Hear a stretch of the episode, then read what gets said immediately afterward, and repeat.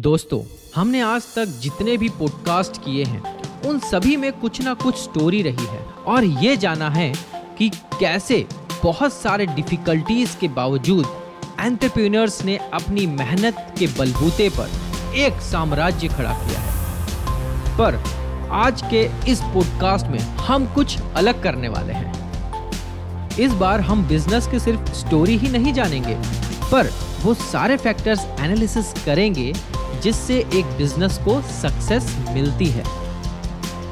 So guys are you ready to look at the steps that needs to be taken to be a memorable brand चलिए, मैं आपको एक tagline सुनाता हूँ। आपको उसे कंप्लीट करना है। एक आइडिया जो बदल दे आपकी।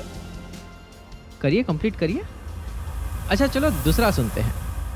असली मसाले सच सच पगड़ी वाले चाचा याद आए ना? ठीक है चलिए एक आखिरी वाला। पहले इस्तेमाल करें। हाँ आपने बिल्कुल सही समझा है। पहले इस्तेमाल करें फिर विश्वास करें। इतने सालों के बाद भी लोगों के मन में से ये लाइन अभी तक गई नहीं है और काफ़ी वक्त गुजरा पर घड़ी का वक्त अभी भी उतना ही अच्छा चल रहा है फ्रेंड्स जितना पहले चल रहा था। और काफ़ी बड़े बड़े जाइंट्स कंपनीज़ को घड़ी ने जम के टक्कर दी है।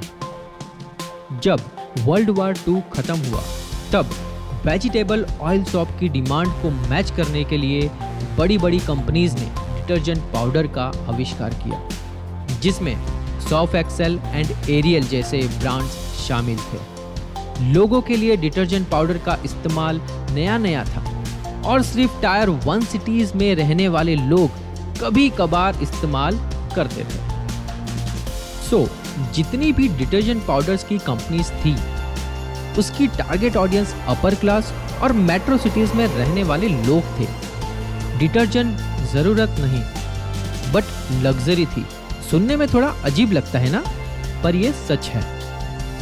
तो फिर एक लग्जरियस थिंग लोगों के डेली नीड्स में कैसे शामिल हुआ? कैसे एक लो प्राइस प्रोडक्ट इतना बड़ा ब्रांड बन गया? और कैसे एक छोटे से टाउन में ही रहकर घड़ी ने बड़ी से बड़ी कंपनीज़ को टक्कर देके कुछ ही सालों में अपना नाम टॉप ब्रांड की लिस्ट में शामिल किया? ये सब जानेंगे हमारे नेक्स्ट एपिसोड में with detail analysis so stay tuned and don't forget to listen our next episode till then like follow and subscribe to our podcast show to get the latest notifications. Thank you so much.